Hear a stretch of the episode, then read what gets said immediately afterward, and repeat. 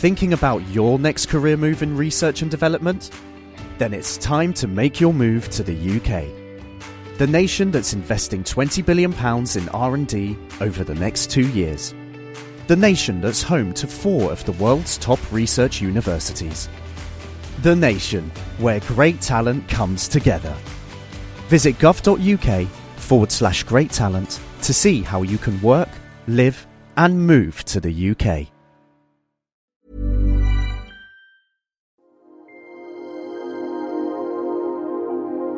Stripping down science. The Naked Scientists.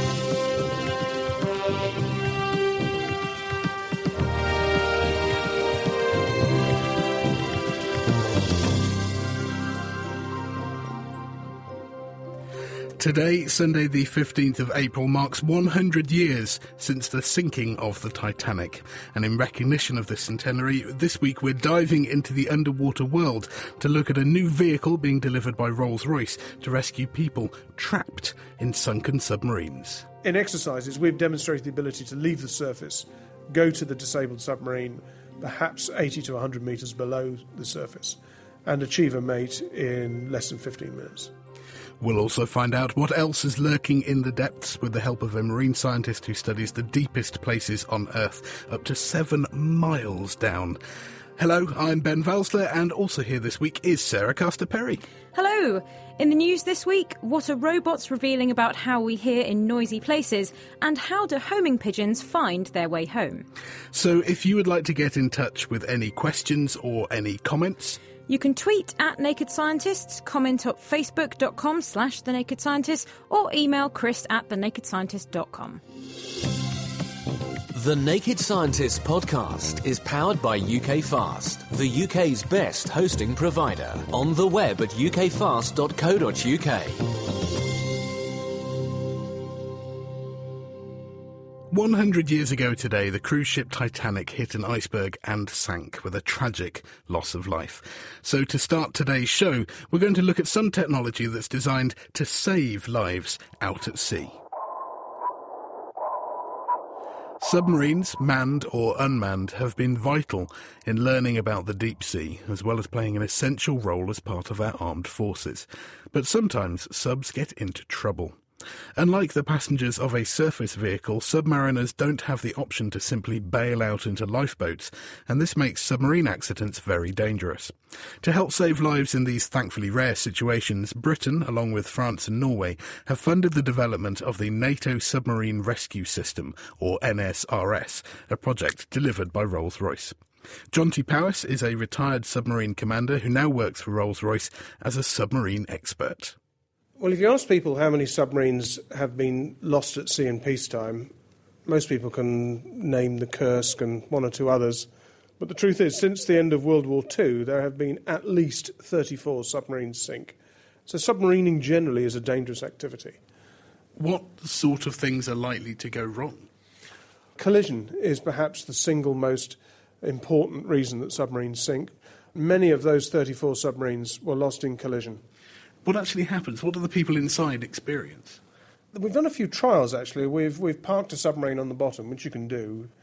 And it's quite interesting because they go onto a minimum diet, very little water, uh, high complex carbohydrate sort of biscuits they eat. They are ghastly.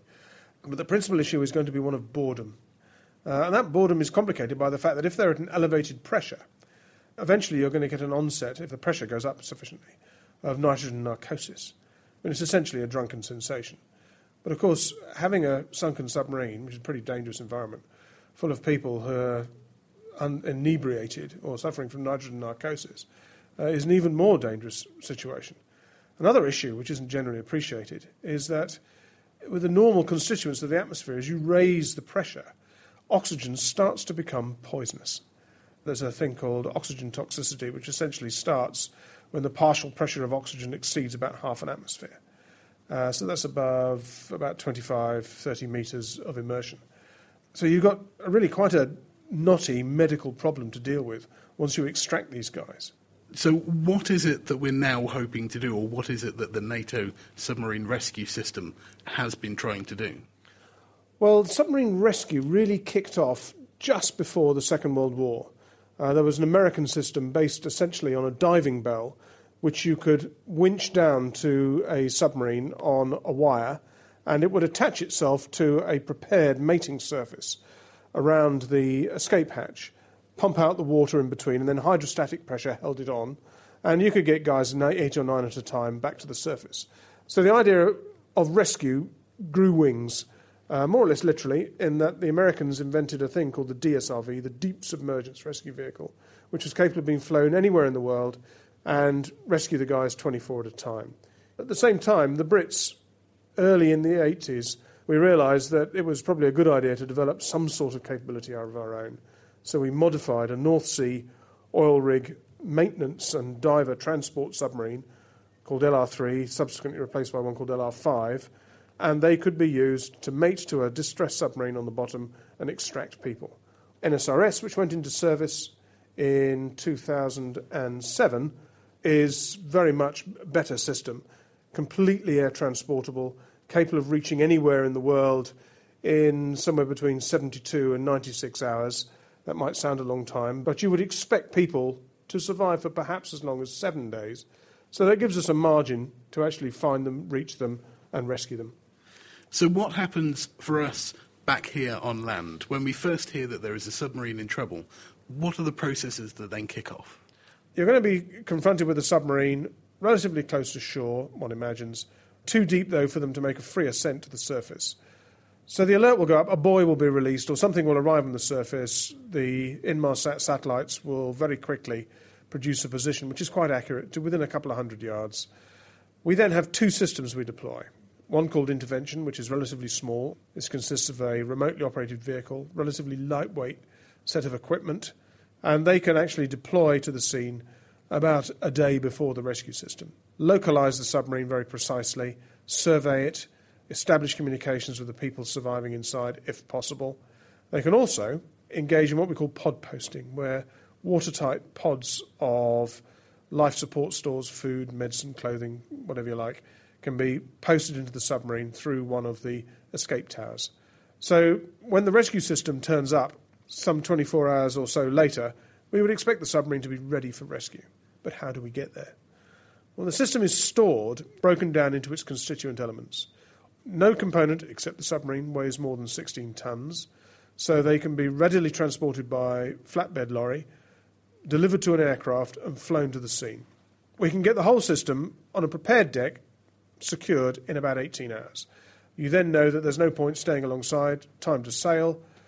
The hyperbaric treatment centre is then commissioned on the way out there, and that means you would arrive on scene and you would just launch the submarine immediately. And once you've got 30 or so guys out, that's one leg of the hyperbaric treatment centre filled, shuttle the hatches, start the decompression process. Meanwhile, the submarine is still working like a little underwater ambulance what does the rescue sub actually look like? It's white. It's rather stubby, about 10 metres long and about three and a half metres high. And underneath the submarine hangs an inverted cup, which is the skirt, the mating skirt, which has a simple rubber seal around its bottom lip. And that's what makes the seal. Remember, it is only hydrostatic pressure which holds us on. It's a considerable force, about 1.8 tons for every metre of immersion. It has a large window at the front. Now, it might sound a very trite thing to say, but that window is one of the secrets of our success. The ability for the pilot inside the vehicle to actually see what he's doing. In exercises, we've demonstrated the ability to leave the surface, go to the disabled submarine, perhaps 80 to 100 metres below the surface, and achieve a mate in less than 15 minutes. Remotely operated vehicles can also do it, but it takes considerably longer. I assume that it's versatile, and heaven forbid if you did have to use it, it would actually work with most, if not all, of the submarines that are currently out there. Yes, well, it, it, that's an interesting question. For some time, NATO had been running an annual working group which looked at submarine rescue and escape, and it's an opportunity to see what other people are doing. Um, gradually, the NATO standards have been accepted across the world.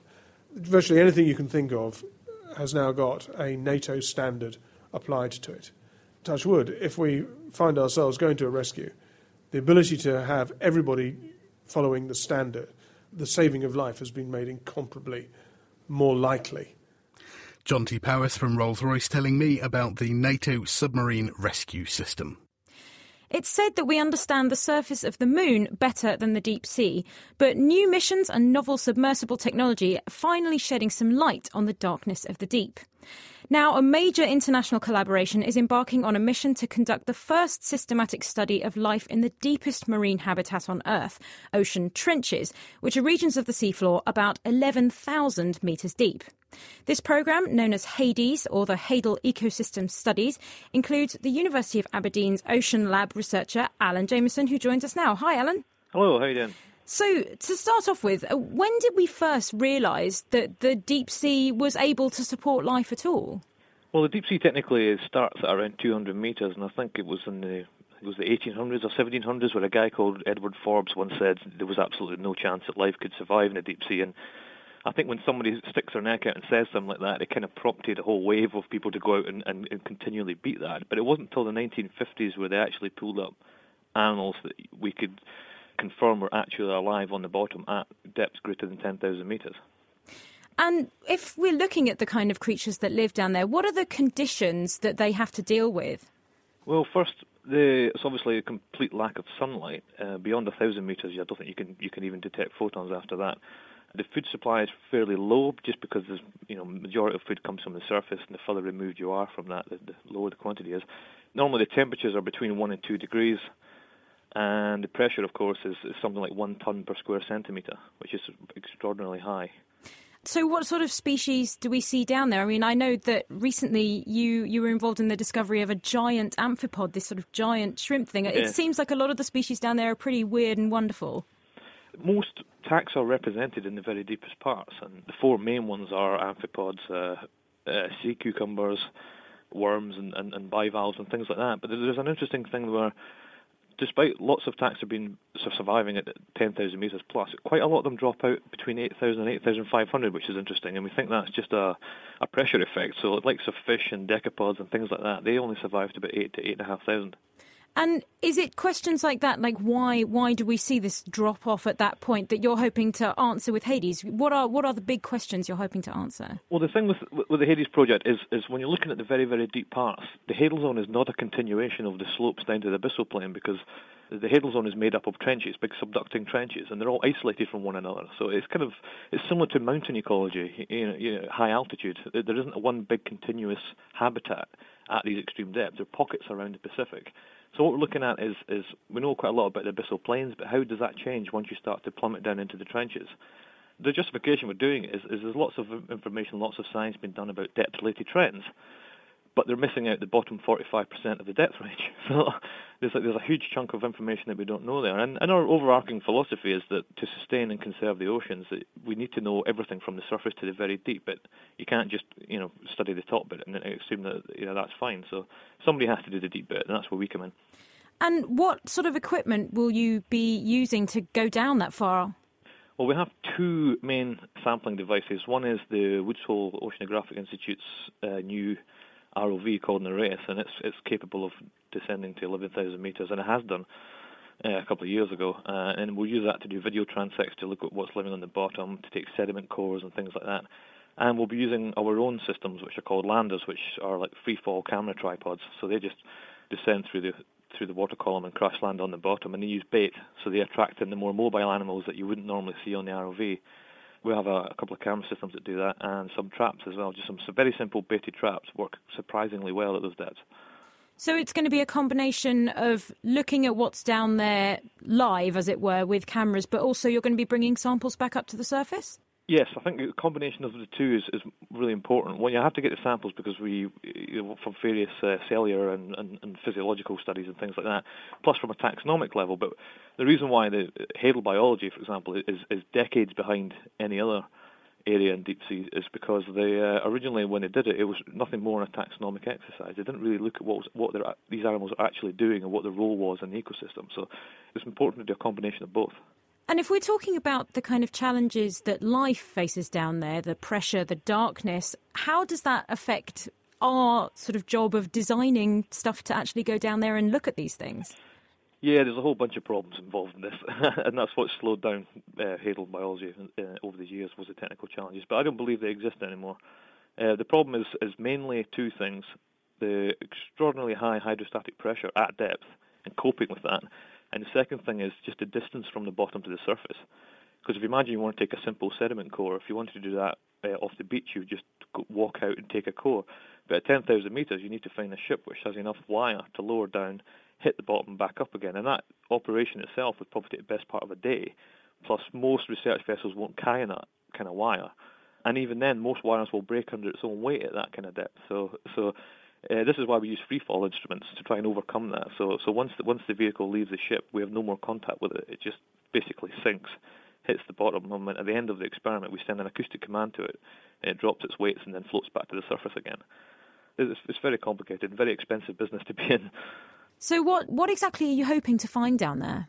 What we're looking at is to try and challenge this perception that the very, very deep sea is some kind of stagnant, stable environment that's just kind of eking out in existence in the dark and is of no consequence. You know, there's more and more evidence to suggest, or even proven that on the deep abyssal plains, even at four or five thousand meters, there is natural variation throughout the year, but no one's really looked on, on long enough time scales and we know absolutely nothing really about the ecosystems of these deep trenches and, and where the f- food ends up. And it's a, it's very difficult to try and predict what's going to happen because these these trench habitats are so unique in terms of topography. And of course, the subduction zones as well. So you have this huge seismic activity thing going on there as well. So you know what happens to the ecosystem then when these, these enormous mudslides cascading down the trench walls and things like that. So it's it's, it's a very unique habitat. And so it's not a case that we can really compare it to the kind of energy flow that we see up on land. No, I mean, uh, you know, if you look at the globe, most of the Earth is deep sea, but they're normally big, huge, vast abyssal plains. So when all of the food and the productivity in the surface starts to rain down, it'll land on the seafloor more or less uniformly, uh, whether constantly all year round or in pulses. But when it goes to the trench, the trench doesn't hold it like that because the trench is a kind of V-shaped cross section. So theoretically, anything that comes down should get funneled along the trench axis. So therefore, it's questioning whether or not depth really matters. It's where on the trench really matters, we think. So one of the things we're trying to prove is, is whether or not you'll have this thing called the trench resource accumulation depth, where there's a greater amount of food on the trench axis than there are on the walls. That's right in right in the very sort of the point of the V. Yes, yeah. So basically, all the food coming down will get funneled towards the bottom whereas on the abyssal plains they would just lie sort of uniformly. Great. Well, thanks, Alan. That's that's Alan Jamieson from the Ocean Lab at the University of Aberdeen. Lifting the lab coat on the world's best science. The Naked Scientists.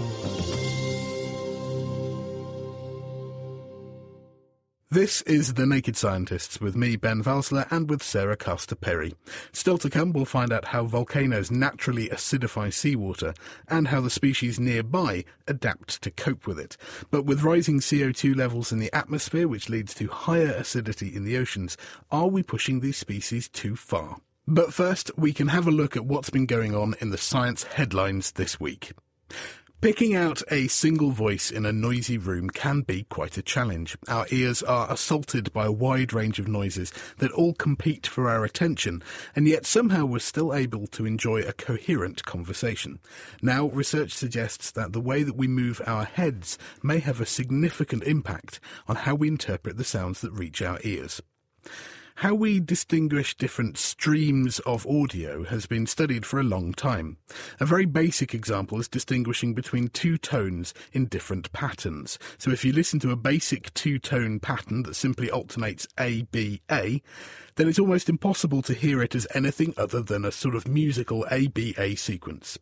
But when we then hear it looped, ABA, ABA, ABA, the brain will adapt and separate it into two streams so we can distinguish A, A, A, A and B, B, B. So let's give that a go. Here's the simple sequence that you might first hear. Yep, just three three little notes ABA. Now if we listen to it again but looped, you should find that after a while your hearing separates out into two different streams. It might take a few seconds to happen.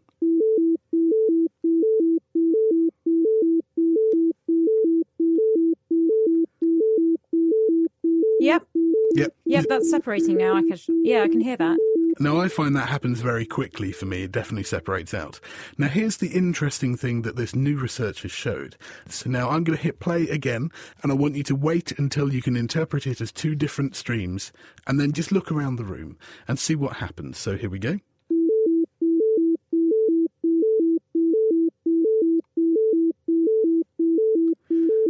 It sort of goes back into the ABA ABA again. That's right. What seems to happen when we move our heads is we pay attention in a different way, and it goes back to that galloping. We are no longer able to distinguish the two streams. But why is it that moving your head, even when the auditory environment, those sounds don't actually change, why should that cause you to lose your adaptation? To untangle the potential consequences of head movement, Hirohito Kondo and colleagues at the NTT Communication Science Laboratories in Japan set up what's called a robotic mimicry study, and they described it in the journal PNAS this week. A special robot, known as the Telehead, was set up to exactly mimic the head movements of a series of volunteers who were in separate soundproofed rooms. Microphones in the robot's ear canal would then broadcast sounds to headphones that the volunteers were wearing, so they heard only and exactly what the robot was hearing. They then played a series of sounds much like these ABA sequences to the robot, and the volunteers were asked to move their heads. And then in a second series of experiments, the volunteers stayed dead still while the robot repeated their previous head movements. Now, crucially, that means that it presents the same acoustic cues to the volunteer, but without the changes in movement and the changes in attention that come with it. That then allowed the researchers to see if it's the change in the sound or if it's the head movement that was responsible for the change in perception. And oddly enough, they really found that it was both a sudden change in sound, either through intentionally moving your own head or through the auditory cues themselves changing, caused a resetting in the interpretation of the sound back to that single stream instead of the two streams. The authors then argue that the brain must rely on both head position and the relative difference in sound between our ears in order to interpret the audio environment. So it's quite a complicated thing that the brain is doing, but it needs to do it to pick out the gossip over cocktails. I've always been really bad at that. In a noisy room, I'd sort of really concentrate on one person's conversation at a time, which I suppose is a good thing in a way. You're really listening to them. Well, yes, you are, but at the same time, that chimes in with this work very well because if you concentrate, you stay very still, you won't lose that adaptation. But then as soon as you do move, you will lose it. So this is also probably why we sort of try and stay very still when we're listening to somebody. I'll have to make sure I remember to take a neck brace with me to the next cocktail party that I go to. Now, I have a story about Fragile X syndrome and how researchers have found a possible new treatment. Fragile X syndrome is the most common genetic cause of mental retardation in boys and the main single gene cause of autism. It's caused by a mutation on the X chromosome in the Fragile X mental retardation 1 or FMR1 gene. It stops the protein that this codes for from being made. The protein, FMRP, is essential for brain development and also for female fertility. Individuals with the mutation show symptoms including learning difficulties, problems with social interaction, and physical symptoms like prominent ears and enlarged testicles in boys after puberty. Now, at the moment, there isn't a treatment for the syndrome as a whole, and individual symptoms like hyperactivity and anxiety are treated separately with separate drugs. But now, work carried out by Aubin Michalon and Michael Sidorov, published this week in the journal Neuron, has pointed to a possible treatment for multiple symptoms of Fragile X. Previous work has shown that one of the ways Fragile X affects the brain is through one of the receptors for the neurotransmitter glutamate. This mGlu5 receptor behaves abnormally in patients with Fragile X and prevents proper signaling at the synapses, which are the little joins between the nerves in the brain, causing the cognitive impairments. Drugs that cause short term inhibition of these receptors have been shown to produce a reduction of symptoms, but until now, no studies of longer acting mGlu5 inhibitors has been carried out.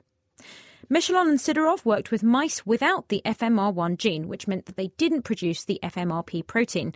And these mice show similar learning and memory deficits to humans with Fragile X, as well as sharing the hypersensitivity to auditory stimuli.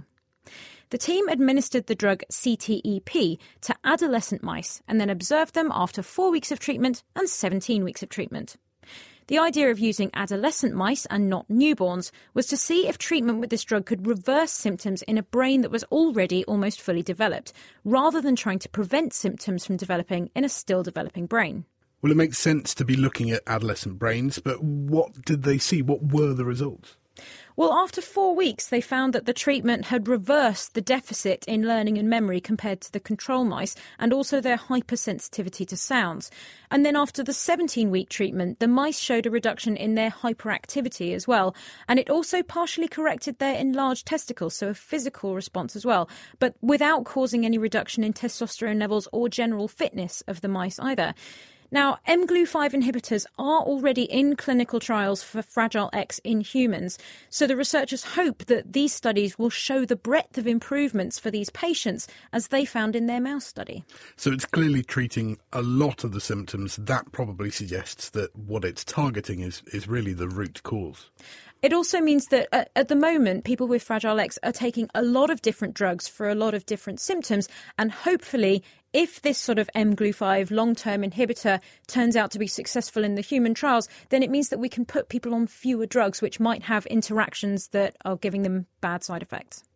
So it's obviously one that we need to keep an eye on, but it, every time we discover something that is the root cause of a problem, that leads us closer to treating, to preventing. So, really good news. Now, how do birds navigate very long distances? It's been known for a while that many different animal species are sensitive to Earth's magnetic field, and they use this to find their way around.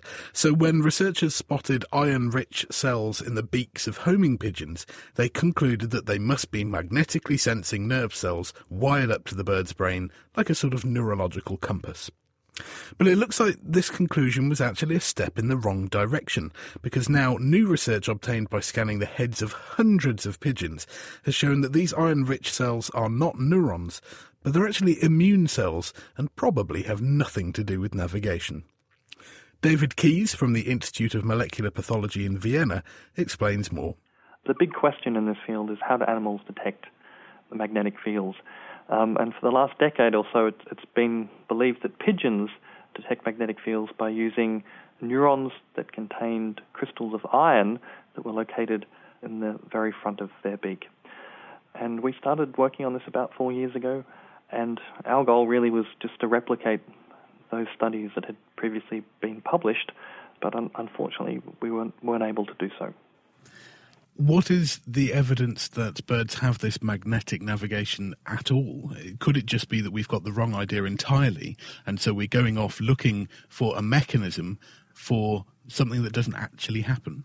So it's clear that when birds migrate, they use multiple cues. They use vision, smell, and the evidence is that they also use magnetic fields. And multiple groups have been able to show independently that birds can detect and respond to changes in the Earth's magnetic field.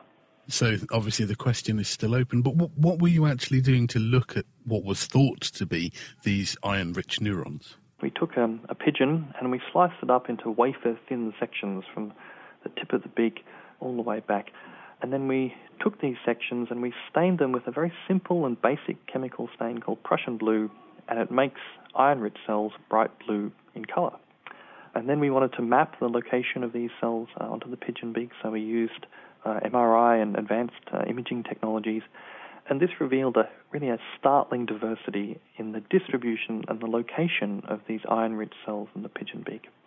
So in, in one of our pigeons, uh, pigeon 203, which is a reflection of how many pigeons we looked at, it had about 108, 109,000 cells, whereas pigeon 200, which was the same age and same sex, had just 200 of these iron-rich cells. So this kind of got us thinking that these blue cells probably uh, were a bit of a red herring and uh, weren't involved in a true magnetic sense. You would assume that if it is so important for navigation, that it would be quite well conserved between different pigeons and even between different species of birds. So clearly, that's an indicator that this isn't actually doing that job. That's that's spot on. This was a big clue that these cells weren't the magnetoreceptors. And then we got a, another bit of luck, really. Pigeon 199 had an inflammatory lesion in the in the front of its beak, and it was surrounded by about 80,000 of these of these blue cells that kind of infiltrated this lesion, and, and that got us thinking that maybe these blue cells have, have something to do with the immune system. And we confirmed this by using transmission electron microscopy to actually see inside the cells. And we found these cells are packed full of ferritin granules, which is a kind of an iron storage protein, and they have these long tentacles. And in some of our images, you can actually see them kind of engulfing other cells. So that suggests that they are, in fact, macrophages, these big eater cells, part of the immune system that are responsible for getting rid of infection and so on. Why would macrophages be so full of iron? Ah, so the other role that macrophages play is they recycle iron from, from red blood cells. And so they build up all this iron, and then they also play a role in iron homeostasis. So we would expect macrophages to be sources of iron anyway. And does this completely put to bed the idea that these are nerve cells and that they could be r- responsible for navigation? We would say it does. But what it really does is just raise a whole lot of new questions. So, how do pigeons detect magnetic fields? How do other birds detect magnetic fields? It had previously been asserted that this was a magnetic sense system that was common to avian species. All we've shown is that macrophages are found in all avian species. So, jury's out as to how they do, in fact, detect magnetic fields. When you were doing such high resolution imaging and, and, looking very closely at these, did you get a clue from the distribution of what might be going on? Do we think that, that perhaps there's a, an interaction between the macrophages and nerves, or are the macrophages purely doing their normal jobs and it's just a coincidence that we find them in the beak? Well, we've thought about this. As I suppose it's hypothetically possible that a macrophage might be a magnetoreceptor, but it, it really seems so unlikely in the hunt for the true magnetoreceptors, we're now looking at other regions of the pigeon head. So, where are we looking? Where where do we think is the right place to start looking? And if they're not going to be these iron-containing cells that we originally thought, what are we now looking for? At the moment, we're looking uh, at the olfactory epithelium. So, the olfactory rosette in uh, rainbow trout have been implicated in, in magnetoreception. And so we're having a closer look at this region in the pigeon. And it's also clear that birds, particularly migratory birds, also use a light dependent mechanism that most probably resides in the retina and relies on a molecule, or is thought to rely on a molecule called cryptochrome. And so there's probably a magnetic compass in the eye of birds as well. David Keays from the Institute of Molecular Pathology in Vienna. And that work was published in the journal Nature this week. And I think it's a good reminder that science is an ever changing field, and sometimes what we think we know turns out to be wrong. Now, cancerous colon cells have a distinctive genetic signature which could be used to develop personalised treatments or to identify those at risk of developing the disease. Writing in the journal Science, Case Western Reserve University researcher Peter Scacheri explains how colon cancer cells from different people and at different stages of the disease all showed certain epigenetic changes. These are alterations in the proteins that bind to and control expression of DNA. So, looking at colon cells known as crypt cells, the researchers took samples from healthy volunteers as well as early and late stage tumours and labelled the genetic material with a marker. This allowed them to identify thousands of regions in cancerous cells that are either lost or gained when compared with healthy cells. And in fact, the lost ones, instead of the gained ones, had a very significant impact on cell function. Epigenetic changes like these have a profound effect on the process of cells becoming cancerous. In all, they actually found that the number of gene enhancers that are modified in the disease state was significantly higher than the number of mutated genes themselves. And importantly, this was less variable from one tumour to the next. Now, colon cancer is linked with diet and obesity. It's one of the most common forms of cancer, certainly one of the biggest killers. And as with all cancers, identifying markers of the disease, especially early on, improves the likelihood of successful treatment. Now, understanding the changes that happen not only to the genes themselves, but also to gene switches and regulators is a major step in improving treatments. So they're hoping that looking for these epigenetic changes might be Uh, on one side, a marker for looking for changes in people to see whether these cancerous changes were happening in their colon, but also a potential target for treatments? Well, yes, it tells us where genes are being turned on or off, so that gives us a target for treatment because we can try and reverse the changes that have happened. But if it is indeed a signature of cancerous cells, then we can look at families of cells and hopefully see when these mutations are building up and try and stop the cancer before it really starts to take hold. Well, now with a roundup of the other science stories hitting the headlines this week, here's Meera Senthilingam. Recovering drug addicts can reduce their chances of relapse by manipulating their memories of drug use. The process of extinction, where cues of drug use, such as videos of others using drugs, are shown over a period of time without actually administering the drugs, has previously been shown to reduce cravings in the clinic. But effectiveness in the real world can be limited. Now, reporting in the journal Science, Lin Lu from Peking University has found that briefly exposing addicts to these cues, up to an hour before then treating them through the longer process of extinction, can help retrieve and rewrite their memories of drug use, reducing their chances of relapse. Barry Everitt from the University of Cambridge comments. The key point really is that there's this process called extinction where you keep presenting stimuli that are associated with something like a drug again and again and again. So then the stimuli change from meaning drug to meaning no drug, and so you tend to stop responding to it. When the person goes back out onto the streets and encounters those stimuli again, they haven't lost their value at all. And what happens when you do this brief retrieval before you do the extinction training is that the context specificity seems to have gone and the memory's erased. You seem to unlearn the fact that the stimuli ever meant drug, and it doesn't seem to come back. Social status can alter the expression of genes and consequently the health of female macaque monkeys. Working with females in 10 macaque social groups, Jenny Tung from the University of Chicago found differences in the expression and activity of a thousand genes, as well as levels of immune response, depending on a monkey's social ranking within the group. The findings, published in the journal PNAS, showed that monkeys with a higher social status had increased levels of immune regulation and inflammatory control as a result of these changes in gene expression, and this changed with any rises or falls in social rank. Social dominance rank in female rhesus macaques has a strong and pervasive impact on gene expression. We think that this signature is plastic in response to changes in one's social environment. The findings that social stress influence the genome in such a potent manner is likely to be paralleled in humans. Craters formed by asteroid collisions could be a good place to search for life on other planets according to research in the journal Astrobiology. Studying craters on Earth, Charles Cockell from the University of Edinburgh found microbes living deep beneath the Chesapeake Bay crater in the US, which was formed by an asteroid colliding 35 million years ago. These findings suggest that similar crater sites on other planets could be hosting life beneath their surface what this work shows is that asteroid and comet impacts can actually be good for life by creating fractures through which energy and nutrients can flow. So rather than just being catastrophic, they can be beneficial to life. And this might also show that if we're to look for life on other planets, perhaps the deep subsurface of fractured impact craters, such as on Mars, would be the best places to look.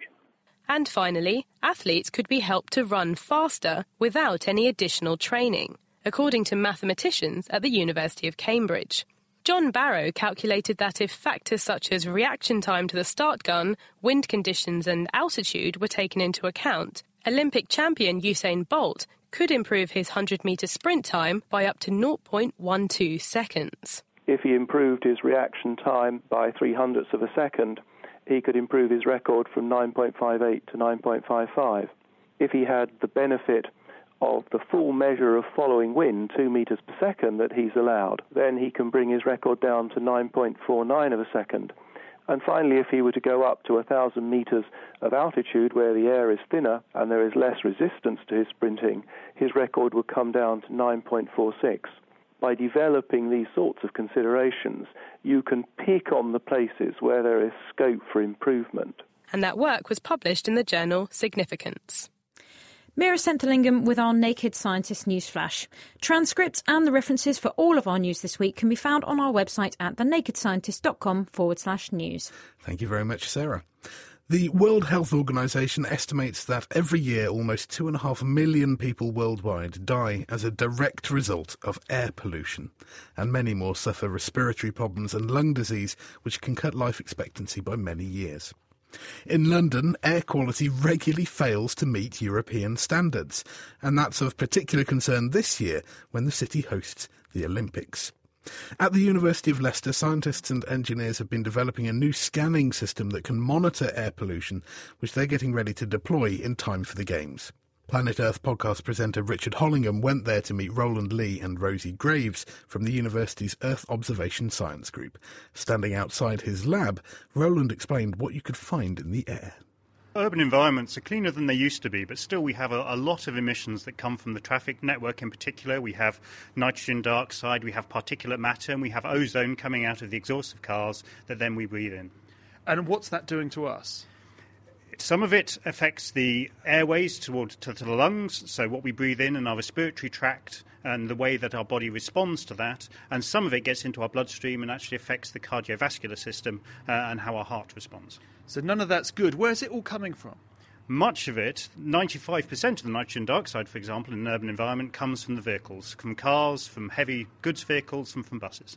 Now, pollution is already monitored. There are monitoring stations around the country, particularly in, in big cities. But you've developed a new type of scanner, which is uh, here in front of us. Now, I guess it looks a bit like an oversized speed camera mounted on, on a plinth. So that means that it can rotate. It's triangular, I suppose, with a hatch at one side. We realised several years ago that we could monitor air quality using scattered sunlight. So there is a, a, possibility to create an instrument that just receives scattered sunlight and tells you how much nitrogen dioxide there is in the air. So this instrument is designed to sit on top of a tall building and produce an image of the nitrogen dioxide over a complete urban environment, really letting you see the individual emission sources and where those pollutants end up downwind. So does that mean you can map where these particular pollutants are, where these chemicals are in the atmosphere, rather than get a snapshot of how much there is? Exactly, yes. Yes, with multiple instruments, you can get a 3D reconstruction of where these gas fields are.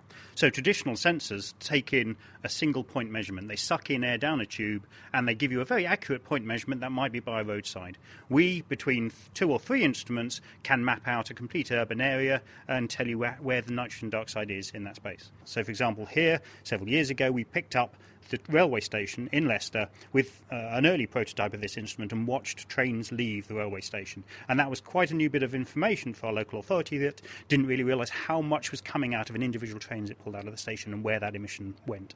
It is a curious looking machine. It's uh, imagine around the size of a microwave oven, but a triangular microwave oven. And you look inside; it's full of circuit boards and wires. And there's a box in the middle which is covered in a silver bubble wrap. I, I guess that's that's the heart of it. Exactly, that's the heart of the instrument. That's a spectrometer that was originally designed to be a satellite instrument for air quality mapping by Surrey Satellite Technologies. So the spectrometer takes in sunlight. In our case, we have filters that means it's just above UV to what is about yellow to red. And we then pull out bits of information in the blue to green bits of that light to the point where it's much more sensitive than the human eye would be to those slight subtle changes in colour. But this spectrometer can really tell us how much of a one shade of green there is, and that one shade of green is, is, is a shade that is absorbed by nitrogen dioxide. So with that real high sensitivity to these colours, you can pull out that information on the gases. Now, Rosie, you're looking to use this during the Olympics, uh, uh really as a, a way of testing it out as part of a UK wide project called ClearfLo. We'll be going to the Olympics in July and August this year. We'll be deploying three of the instruments on three different buildings around the city centre, to the west of the city generally, and trying to map out the pollution over the city in this quite unusual time for us. Obviously, the roads will be different, there'll be a lot more people in London to normal, so it'll be quite interesting to see what happens. So, Roland, how is information from this going to be used, or from other sensors going to be used? Because you can look right now on a website and see London or a lot of other cities around the country and around the world that pollution levels are being exceeded. Mm-hmm. This will again tell you that pollution levels are being exceeded.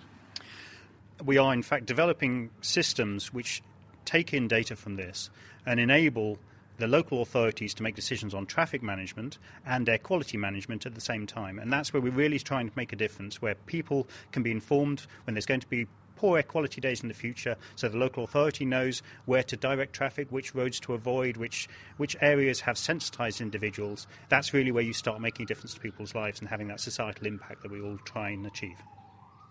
Roland Leigh and Rosie Graves from the University of Leicester. You can hear more about that in the latest Planet Earth podcast, which you can find on our website at thenakedscientist.com slash planet Earth.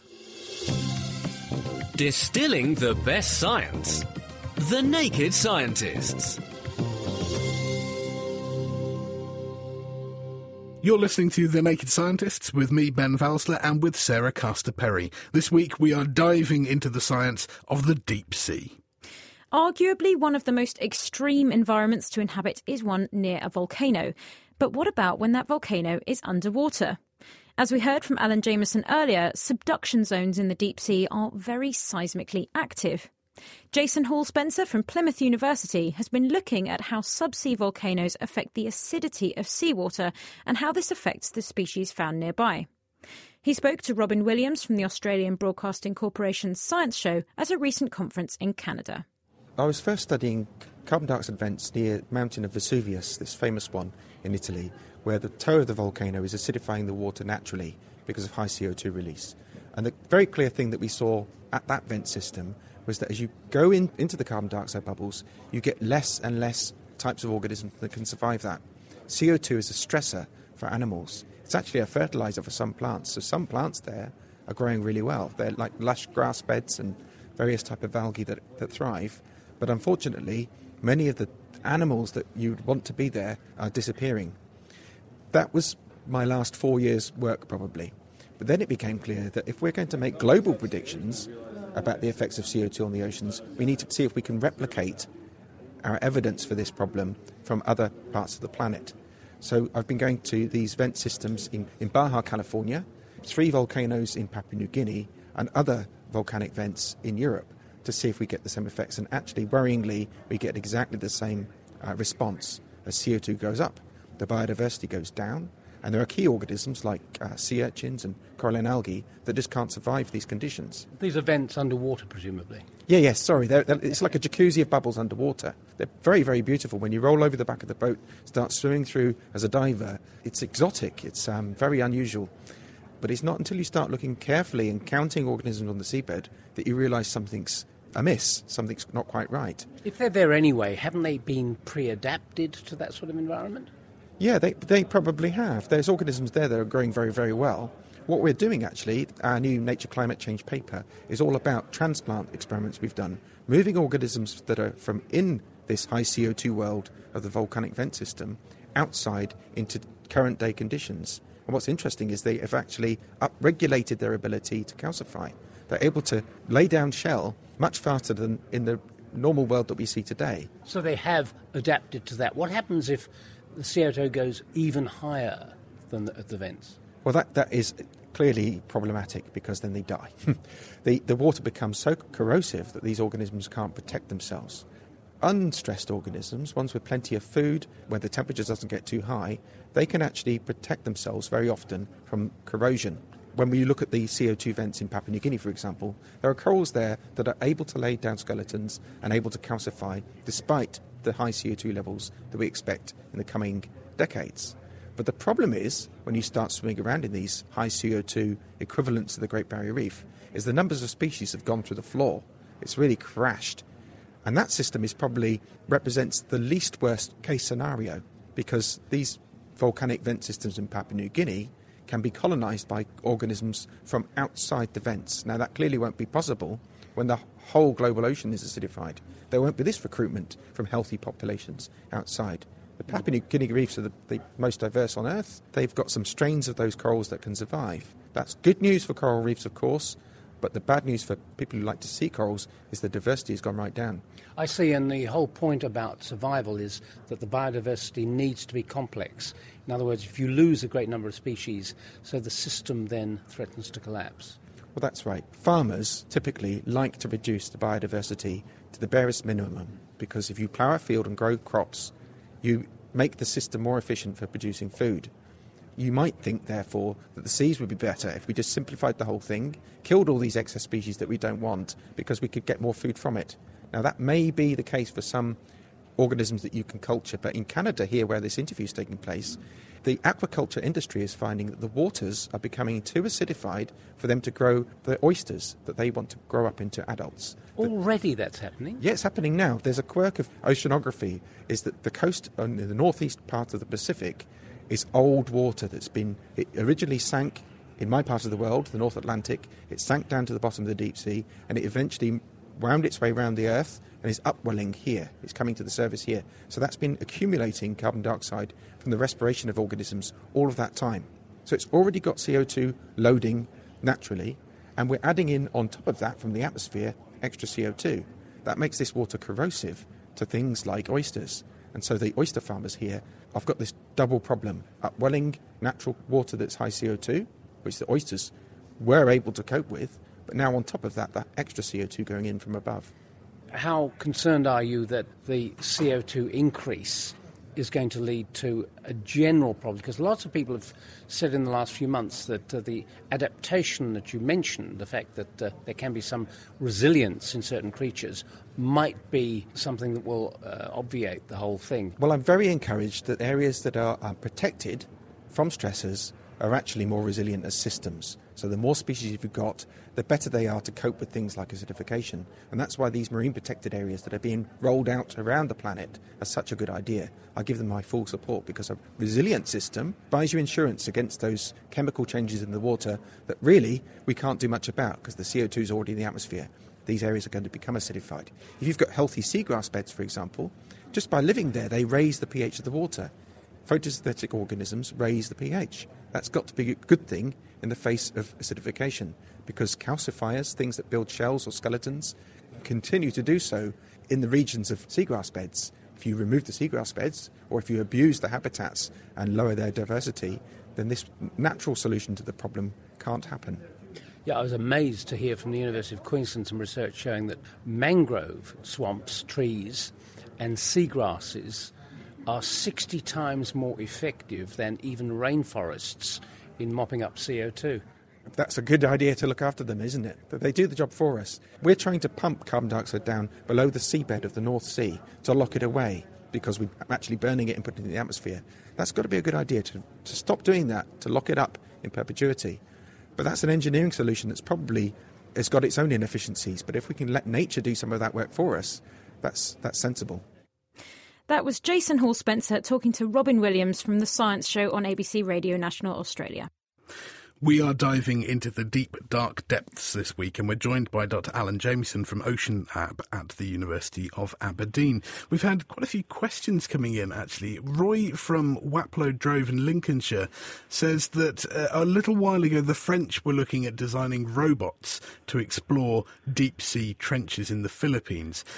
Alan, is, is this the sort of technology that we need to be looking at? Getting robots, getting automated devices to do our research for us? I think so. Yeah, I think the uh, remotely operated vehicles are are one of the key tools we have now. I think I know that James Cameron's just built this man-submersible, but I think as, as soon as you have a human being inside it, you're completely limited on bottom time, and you know there's a danger element there, and there's such horrendous sort of uh, support costs associated with that. So I think the, the idea is to do it all robotically or remotely from the surface. And you've been involved in your career in developing quite a lot of the technology that we've actually been putting down there. What do you think have been the, the really big developments recently that have enabled us to, to spend more time down there, to collect more data, and really just to learn more? A couple of things. One is the materials we are available now, like titanium and, and, and, sapphire crystal in particular, to make to make high pressure viewports, uh, has been a big leap forward in terms of pressure proofing cameras to 10,000 meters. And the, the other thing is, is data storage as well. I mean, you can get terabytes now of, of in situ storage, which is pretty good. But our only problem at the moment is that we've obviously got to make this jump from standard video to HD.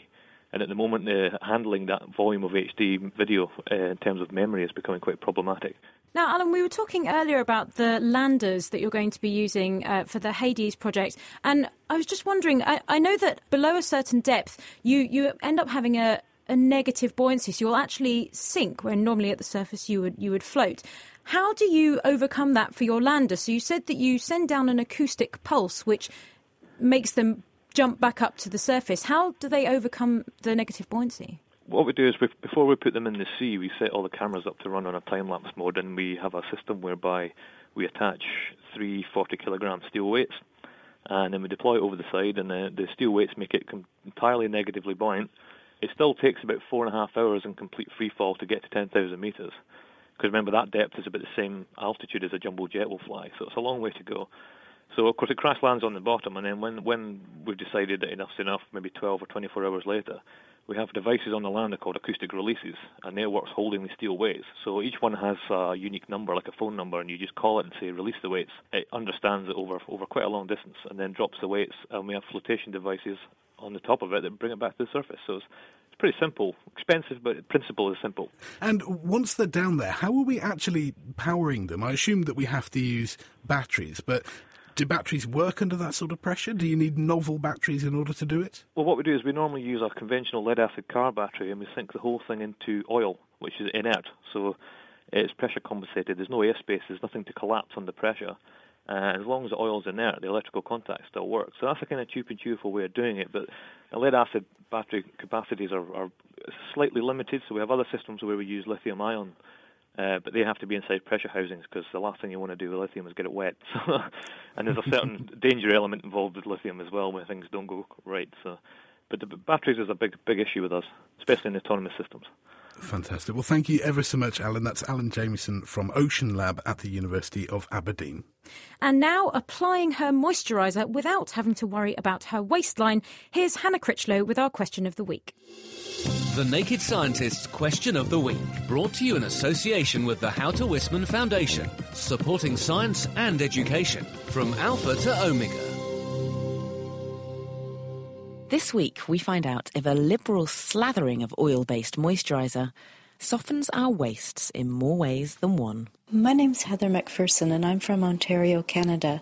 I was adding an oil based moisturizer to my face, and I was wondering does that absorb any calories into my system? With the answer. My name is Richard Guy, and I'm a professor of pharmaceutical sciences at the University of Bath in England. Given that a normal sized person, a grown up person, has a skin surface area of nearly two square meters, and given that we're about 70% made up of water on the inside, we would lose a lot of water across the skin if it didn't perform efficiently as a protective barrier. It carries out this remarkable feat primarily through a very thin, specialized layer, the stratum corneum. This layer on most parts of the body is only about one one hundredth of a millimeter thick. Under the microscope, the stratum corneum looks a little bit like a brick wall. The bricks of the skin cells, while the bricks can take up water, the lipids filling the spaces between them provide an oily film into which water transfers reluctantly. Remember that old adage that water and oil don't mix? So, what happens when we apply oil based creams to our face to provide some moisturization during cold, dry winters? Is the oil or fat in the cream absorbed into the body, making us put on weight? Well, the short answer is no, not to any extent that you would notice around your waistline. The function of the oily part of moisturizing creams is to reinforce the lipids in the stratum corneum and to make it even more difficult for water to escape. But where do the oils or the fats go in the end? Well, they mix in with the natural lipids of the stratum corneum, and some may well move gradually into the deeper layers of this thin barrier. But once on the other side, they encounter an environment which is very watery. For an oily substance, this is not an attractive place, and therefore fat transfer out of the stratum corneum will be very slow and unfavorable. As a result, the amount of oils in the cream that will end up reaching the inside of the body will be very low. So, we can oil up our outsides without worrying too much about our insides. And with that calorific quandary solved, a new question for us to chew over during this coming week. Hello there, I'm Christine Lang and I'm based in Canterbury, Kent. I occasionally have trouble sleeping and have found that reading a book just before bed really helps me to relax and feel tired. I was considering getting one of those electronic book readers that are becoming popular, but was just wondering, in what way would the light and constant flickering from the screen affect your brain, and would it stimulate it in such a way that would prevent you from becoming tired? So, a monitor screens and ebooks more than your standard page turner, leaving you tossing, turning, and up all night. Send your thoughts to Chris at thenakedscientist.com, tweet at Naked Scientists, write on our Facebook page, or join in the debate on our forum, which is at nakedscientists.com slash forum. That was Hannah Critchlow with our question of the week. And like she said, if you think you know the answer to whether e readers might keep you awake rather than a book, do write on our forum or check out our Facebook page. And I would like to say that the best thing to do if you're having trouble getting sleep is to sit down, listen to the Naked Scientist. But I think we'll keep you awake all night with your head buzzing with science questions, or at least I hope so. That's all we have time for this week. Next week, we're going to fit 40 week winks into 60 minutes as we look at the science of body clocks and sleep and how disrupting your internal clock might be bad for your health. You can email your questions in to chris at thenakedscientist.com, tweet at Naked Scientists, or post them on our Facebook page. Thanks to Alan Jamieson, Jonty Powis, Jason Hall Spencer, and Robyn Williams, and to Hannah Critchlow, Meera Senthilingam, and Tom Simpkins. The Naked Scientists podcast comes to you from Cambridge University and is supported by the Wellcome Trust, the EPSRC, the STFC, the Natural Environment Research Council, and UK Fast. For more cutting edge science, join us online at nakedscientists.com.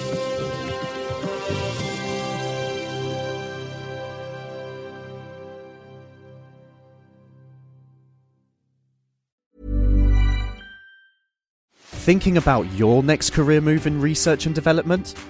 Then it's time to make your move to the UK. The nation that's investing 20 billion pounds in R&D over the next 2 years. The nation that's home to 4 of the world's top research universities. The nation where great talent comes together. Visit gov.uk forward slash great talent to see how you can work, live, and move to the UK.